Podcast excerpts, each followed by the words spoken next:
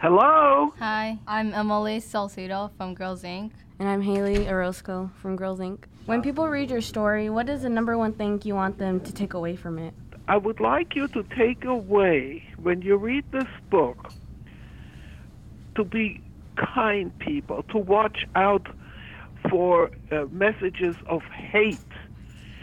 Do not be a bystander when people are being hurt. Of course, you have to be careful. You should not get hurt yourself, especially if you have some problems in your school. You see some bullying. Bullying leads to terrible things. Do not get hurt, you tell your teacher. In your story, I Am a Star, you had this, you told us about this one doll. Have you ever visited your doll since it's now in the, at the oh. museum? Oh, yes, I have visited her. In fact, we made a film about her, a little promotional film to uh, get donations uh, for the museum. They uh, right now they do not show her because she's quite brittle, and uh, they you you know usually they would take her out out of storage uh, when people ask, but now they don't want to do that anymore. Uh, But when I was there, I kissed her. We are, and they were telling me, "Don't kiss her. You know, she, you can't touch those artifacts anymore."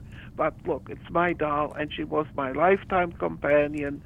Uh, she went through everything with me, and yes, I saw her a few times. Um, have you ever gone back and visited the village where you're from? Uh, Many times. I also visited uh, the camp where I was in. How did it feel going back there? And Well, the first time was difficult, but now I go back and uh, I, um, I I like it. And but I heard recently there uh, are problems again starting. But uh, I heard that the right wing party, you know, the, it's a hateful party. Uh, again, sort of like a Nazi party is coming up again. I did not feel it when I was there, but I heard about it. at the end of the story, I Am a Star, you show some pictures of you visiting the concentration camp memorial. How did it feel going back there and visiting the camp? Well, I went first time back in 1966, many years ago, and it was very difficult for me. Uh, the Russians were still occupying that part of Czechoslovakia. It's called the Czech Republic today. And I remember it was raining. It almost seemed appropriate. It's like the uh, skies were weeping.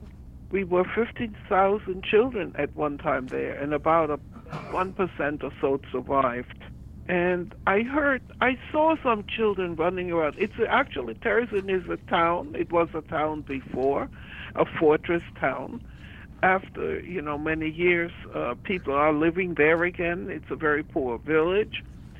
And I saw some children playing around. And it just transported me to the time when I played with my little friends who never made it. My best friend Ruth, my bunkmate, died in Auschwitz before her 10th birthday, uh, and she was gassed in the gas chamber. She never even made it to her 10th birthday, and her family too. What inspired you to become a chemist? Uh, it all was because of one teacher, Hyman Ruckless, my science teacher at Bushwick High School in Brooklyn.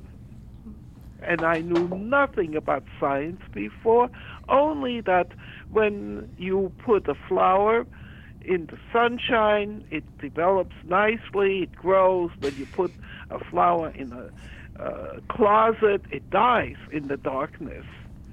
And I had a wonderful teacher who made everything so interesting. And I would go home and copy those experiments. Thank you. Thank you. Um, it was great to interview you. It was an honor, and thank you very much. Well, I would like to say one more thing. If you have enough time, can I do it? Yeah. My hope, my wish, and prayer is for every child to grow up in peace without hunger and prejudice. Thank you. Thank you.